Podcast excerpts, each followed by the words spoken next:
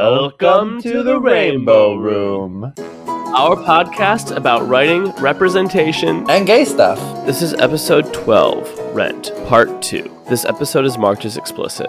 At this point, we watch Rent. Roger and Mark, two straight broke artists living in New York, sing about refusing to pay rent. Their landlord, Benny, offers them rent forgiveness if they convince Mark's ex girlfriend, Maureen, to cancel her protest of Benny's cyber studio development plans, but they refuse. Their neighbor, Mimi, makes advances on Roger, who pushes away because he is nervous about revealing he has AIDS. Their friend, Tom Collins, starts dating Angel, a drag queen with AIDS. Mark meets Maureen's new girlfriend, Joanne, and warns her about Maureen's cheating tendencies in the song The Tango Maureen. Mark films an AIDS support support group, and several of its members pass away throughout the meetings. Maureen performs her avant garde protest over the moon, and the police violently disrupt it. The friends gather in a restaurant, push together tables after being asked not to, and sing a loud, provocative number, La Vie Boheme. Maureen and Joanne get engaged, but break up after Maureen flirts with someone at their engagement party. Roger discovers Mimi has AIDS too, and they grow closer. Angel dies from AIDS, and Tom sings an emotional song at the funeral. Later, Mimi almost dies from a drug overdose, and says the spirit of Angel guided her back to life.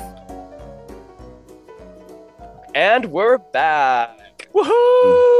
Woohoo!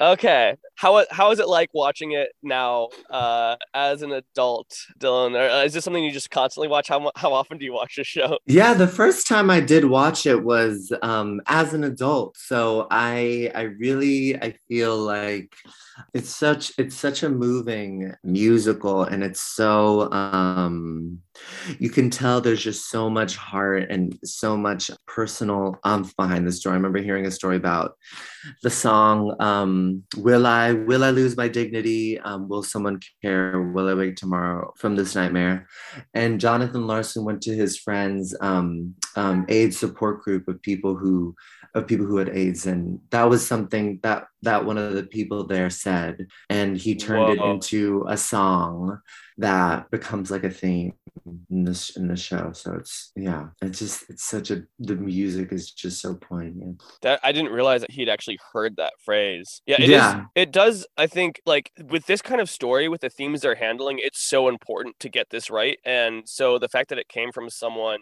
who like actually experienced this and knew, was writing about people he knew about is like really it, it's really great. And I I feel like that's one thing I felt watching this. It's like oh, this feels like a real like real people. It's like this really mm-hmm. feels like a slice of New York. Although you actually live in New York and you're an artist in New York, would would you mm-hmm. say? Obviously, this is a different time period, but like, does it feel like they got that right? Like the what it's like being a, an artist in New York? Oh my god! Again, it's the community you feel with other artists that you're creating with, and like I think like those, like it really like those people are like crazy fucking avant-garde like people and like and I I I mean like I think they captured it really like these are these are not commercial these are not people trying to like sell a network TV show. These these people are like avant-garde artists in the city doing their thing. And so I think they captured that really, really, really, really beautifully. and, and and with a lot of humor too. Like um, the over the moon Idina Menzel thing. Over the moon. Oh my it's like, god. That's like a really funny number. It's like really it's kind of a, like kind of making like it's kind of laughing a little like we could like at avant-gardeness, but also like celebrating it too maybe because I I was not seeing it as satire, I hated that number so much. Uh huh. Yeah. It's it was a little satire. It's so funny too because Idina Menzel is like such a powerful singer, like you know, defying gravity, and is just like so powerful in that, and like a very. And I've also seen her in Glee where she's like plays a more serious character, and so to see her in this completely different light where she's just like being whack as hell on stage was so funny. yeah, yeah, it was funny. Uh, Eric, I can edit this out if you didn't, but uh, did you did you have a chance to watch the show? No, I didn't. but I when I tell you that I knew I like know the story now because of like what my friends were talking about. Like I know Over the Moon and how awful that number is. I know like I got chills because my friend did such a lovely job of describing the "I'll cover you" and then "I'll cover you" reprise. That's my favorite. That's the moment that makes me cry Yeah. the most. It's so And when they like, I like my friend described like they cut out the music at the end, so it's just his voice yeah. when he's singing, and I like literally like shed a, little, a couple of tears. Yeah, was yeah, like, yeah, "That is yeah. so beautiful. yeah. And I know like all the character dynamics of like Angel, Mimi, Roger, Collins, like, like all those people and stuff. So I like Yeah. I genuinely do feel like I watched it, even if I didn't actually watch it. yes. So my overall thoughts on this musical is I got to be honest because um, as I kind of we double as a critique and review podcast. I do not truly like it. I there's aspects of it I like. There's some songs that are amazing, but just in terms of the pacing, it's really long. It's slow. Um, I have I find the characters unsympathetic at times. They can be really obnoxious. Um, and they it, it feels like there's a little bit too much like not taking accountability for their own problems in their life, which is an accurate portrayal probably of how some people are. But it made it hard for me to like connect. Some of the storylines feel like storylines and messages feel a little bit incomplete. So there's not like I I had trouble finding like a good theme to latch onto other than oh sometimes the lives of starving artists are hard. Um, but I do think it was a really cool. As I said, like what I liked is it felt authentic. Like I felt like I was really like I, I felt like these are people I could meet in New York. It's like okay, this seems like an accurate portrayal of this. Um, and just its redeeming factor is some of those songs are just so good. Um, I just think sometimes it's like they cut from song to song with like very little explanation of like what just happened. So as a when I was younger and trying to follow it, I was so lost. As an older person, I could, um, but it's something that I feel like I need to actively watch to have any idea what's going on. Because if you miss like a line, sometimes you're like you're out of it, and then it cuts into this like dramatic song, and you're like, what's going on? Mhm.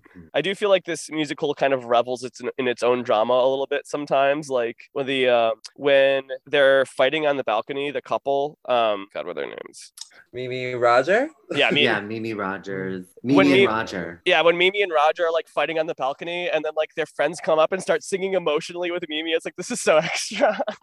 I can't control. You know, the thing is that movie, a lot of true Rent fans like criticize the movie a little bit, but I know that that trope, like the people coming out to sing as like a part of like, um, that's like a very big on stage it wouldn't look as jarring as it would in a movie That's So point. yeah, like you know, there's like there's a balcony, and then there's them coming out to sing on stage. It's not as jarring as like all of a sudden it, we're in a movie, and then there's the people coming out to sing. So that that's something I also thought, but maybe it's something about like the director. Yeah, and that's a, a thing too. I was, have you seen the musical live? I haven't. I really, really want to. Oh yeah, it'd be cool to see that because also like I feel like Les Mis is the best musical in the world, but watching the movie adaptation of it, even though I think it was a you know solid adaptation, it's not the same as seeing it on stage. So it um, of course, yeah. so I do, I am curious as to like what the um yeah as you said like if a lot of this reads better on stage. Also like a, a a runtime of two hours and fifteen minutes is long for a movie, but for a musical actually feels like much more reasonable. So A musical with an intermission, and yeah, yeah, absolutely. Exactly. Um, so let's talk about some like, our our favorite moments or uh or moments that felt really authentic or did or doesn't resonate with us. Uh, I want to start by that. Well, obviously the it opens with Seasons of Love, which is just as, as I already said, so good. Yeah, yeah, yeah, yeah, yeah, yeah. And then very quickly we go into Rent. How we gonna pay? Such a Yeah, yeah. that song is a banger. it's a banger. It's a banger. My uh, It's a banger. It's a banger. my friend made me a CD in high school, and that was the second track on it. And I would like listen to the CD while doing my math homework. because I've listened to that song so many times when I was younger, and I forgot how much it slaps. I was like, oh yeah. It's a it's a it's a banger. it's a banger. It's a banger. What's what's your favorite song in the in the musical? Besides Over the Moon. oh wait, is that for is that for me? It's for both of okay, you. my favorite song, my favorite song in the musical. Um, I really love the theme of um There's only us only tonight. I love the um the life support theme of um I think it's a beautiful like affirmation about that these people um that Jonathan wrote about um, the outlook that a lot of these people living with AIDS tried to have about embracing every moment. And um, it's such a good message just in general. Mm. Um, my other favorite one is the um, I'll Cover You reprise because it was originally a song between um, Angel and oh my god, I'm blanking out on the character's name. Collins. Angel, Col- yeah, Angel and Collins. I know it. Thank you. I know the story. You've literally seen it. You've literally seen it.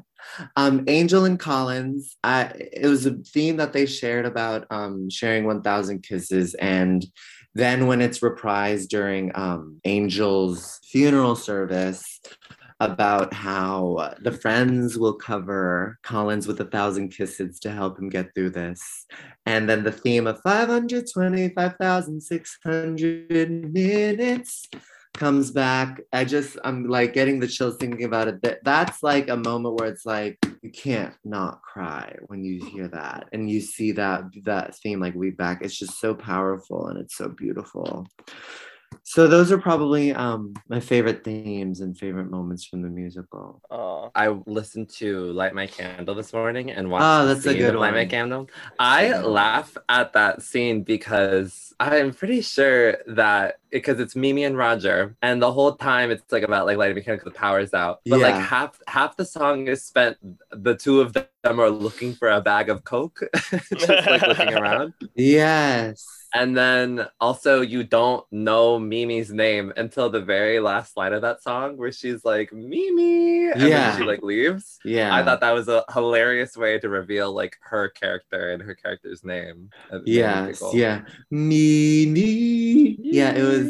was. Yeah, it's great. It's great. It's a great song. My favorite song's gotta be Tango Maureen. It just slaps so hard. I listen to it. I'll like I have it on my Spotify playlist. It's like in my rotation. Mm. Tango Maureen was written about Jonathan Larson's very real girlfriend that he had, who then uh, left him for a woman. So that's yeah. Joanne. Joanne. huh? yeah. Yeah, that relationship is so messy when they're like fighting at their like wedding announcement party. Oh my Yeah. god.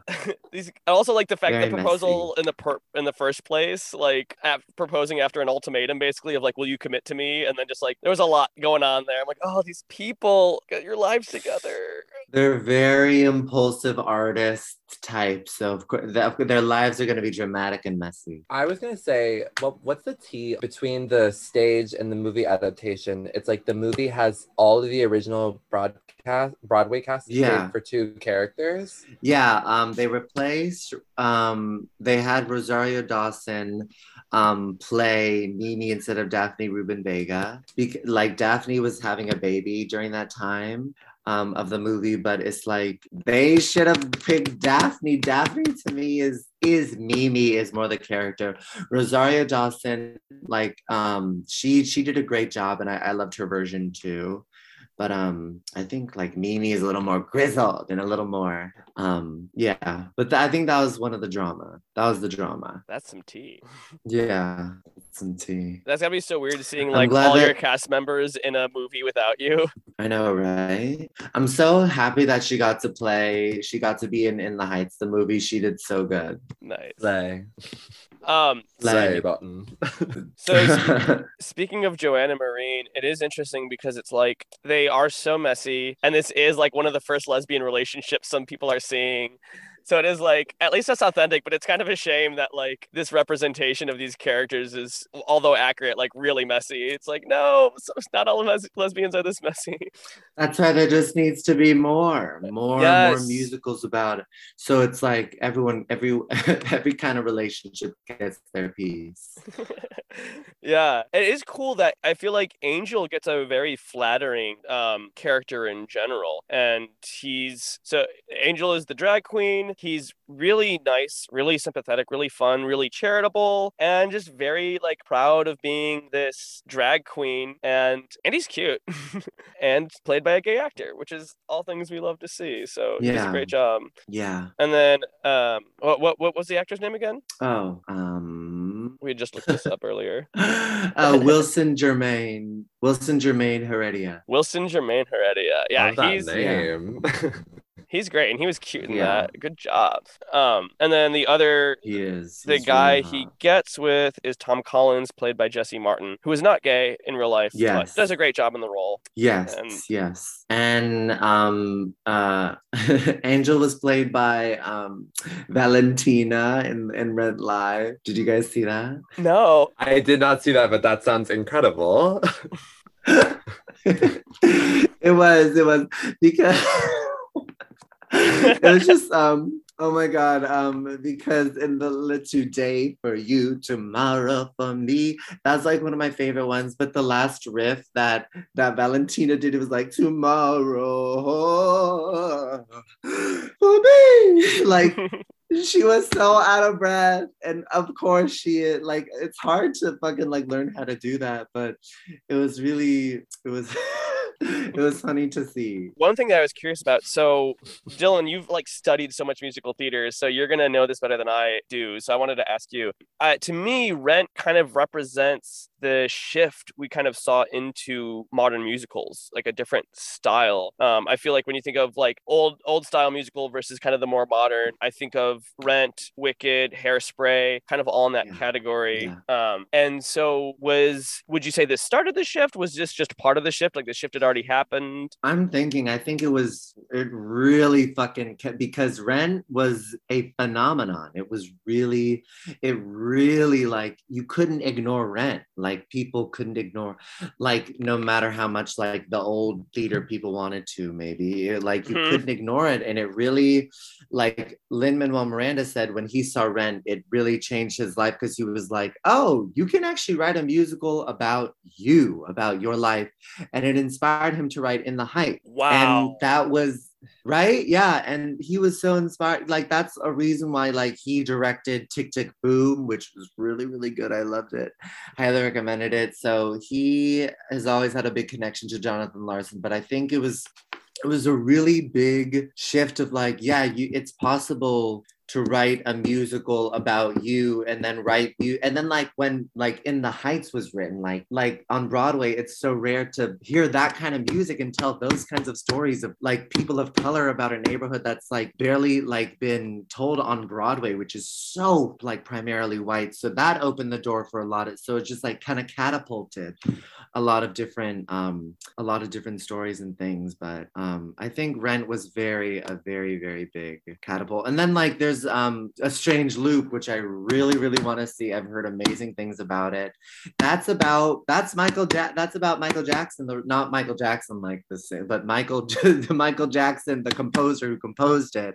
That's his life as a queer black man in new york city trying Wow. to be a writer. And you know i it's it's really i really really want to fucking see it. And it's so beautiful. And i think um yeah yeah. I, I it's really interesting what you said about like how musical theater has been and still maybe is like so predominantly white. Um, and I know you're you're more of a now more in this space of like musical parody, but you're also still existing in a space like I I, I guess wanted to ask you the space you're existing in right now in like being a comedian who's regularly booked, being someone who has a following, and like working with, and spe- specifically with like musical parodies and your identity. What is that like? Are you? Um, I feel like there's probably not that many gay Asian comedians who are like making this, this rise that you are. So what's that like for you? in like the in the comedy space there have definitely been times where i feel like oh i'm like the only gay person on this lineup or like oh i'm the only like person of color on this lineup but i feel like throughout the years and through like i've been able to like find and like like really gravitate and like feel grounded by a really beautiful community of like uh, queer poc who i love who are like really funny and like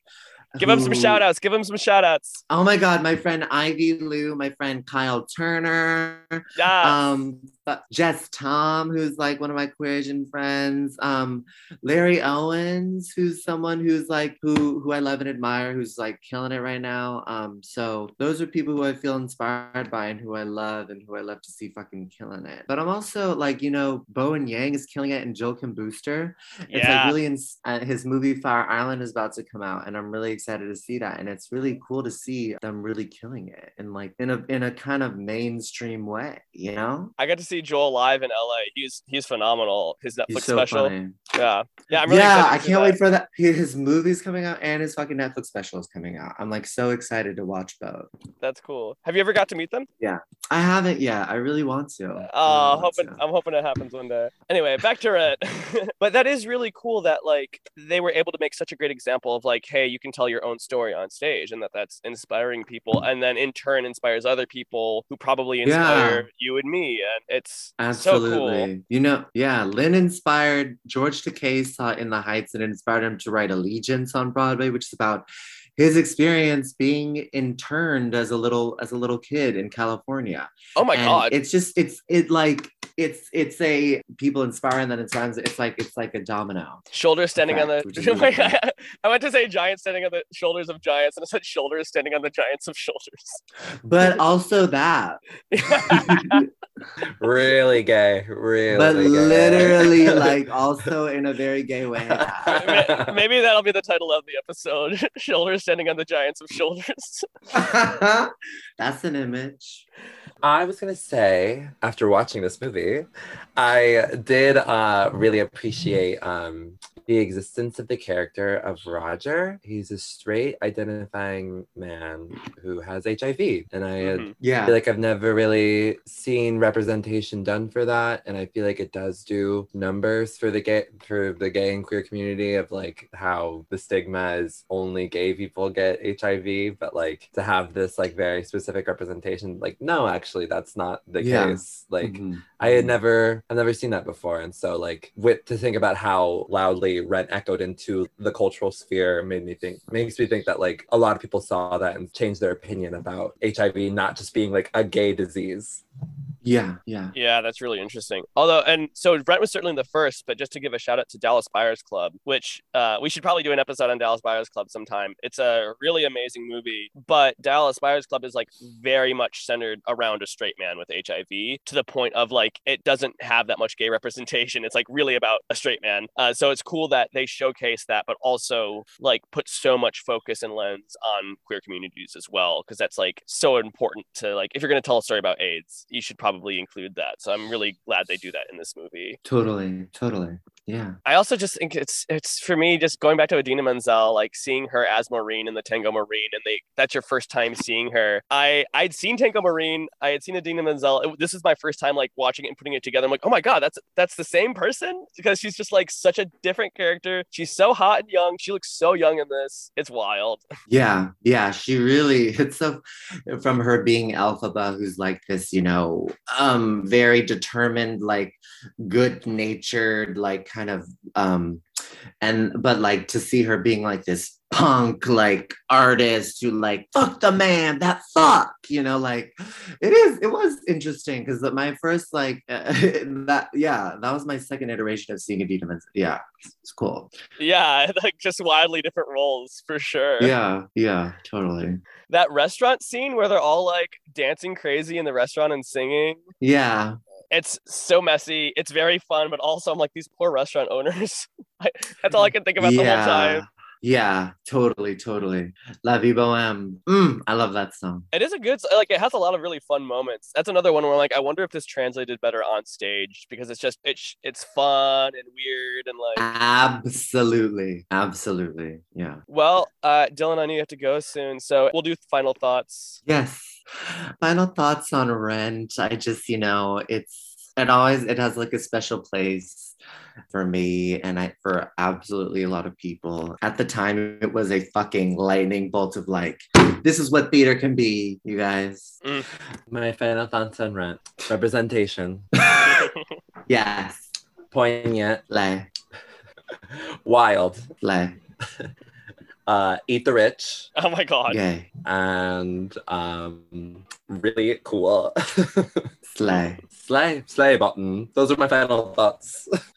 Cool. My final thoughts on Rent are that I think it's a really good representation for a specific type of person, and that's these New York artists, uh, people. And I think it's great. And as Dylan said, I want to see just more, and I'm glad we started with this because I think this gave a platform for us to be able to tell more stories and see more queer people. And this was so many people's like first introduction, maybe to like seeing queer people on screen. As I said, my first time ever seeing a drag queen. Could not believe that Angel was a man under all that wig and makeup. And for its faults, which, as I said, are that it moves a little slow, the characters are a little unsympathetic, and the theme maybe isn't as strong as I'd like, I think it serves really well as just kind of a slice of life of these characters. And oh my God, the songs are so good and hit so hard. Yeah, yeah. Uh, a note I want to end on, Dylan, uh, be- well, before we close out, is just you're doing so well. You're finding so much success. I feel like you have so many people that like just want to see more of your content and Uh-huh, root for you, thank and can't wait. Because every time I see a video from you, I'm like, yes. The uh, oh, thank you. the most recent one where you're being held hostage, and you're like, wait, I posted a thirst trap. thank you. Can you. you, thank see if anyone yeah. responded? Oh my god, That was so funny. thank you. That was written by Sydney Battle. She's so funny. Yeah. oh my god, Sydney great. Battle, shout out to you. That that sketch is hilarious, and you do it. You also though you sell it so well, like yeah, like the way you thank you. Thank you. Thank So what I wanted to ask is any advice that you have for um, young aspiring gay comedians? yeah, I in would general. Absolutely. I think like a couple advice, it's cliche, but to perform as much as possible. And like Mm. as a comedian you have to like let go of like being ashamed of of like like you just have to fucking plow through that and go as much as possible and try to perform. Maybe you perform in like a, a not the like most like safe space or whatever. Okay you did that you got that experience. And then like and if you feel unhappy with that then like create your own like space that feels more like safe and conducive to to what you want to create. But also i think comic wise to always n- never like try to make a joke or something that you think is going to make a certain group of it's like oh this is what's going to make them laugh this is what's going to like always go from the place of what is going what makes you laugh hysterically and what makes you laugh the most and then and then go from there and work from there because it's always like your sense of humor needs to shine through first like Oh my god, that was such Slay. incredible and concise advice. I am like, ah, I'm gonna follow all of that. That was that was amazing. Thank you so Smashing Thank the slay you. button. thank you thank you much. it's a sleigh. That's a Slay. major.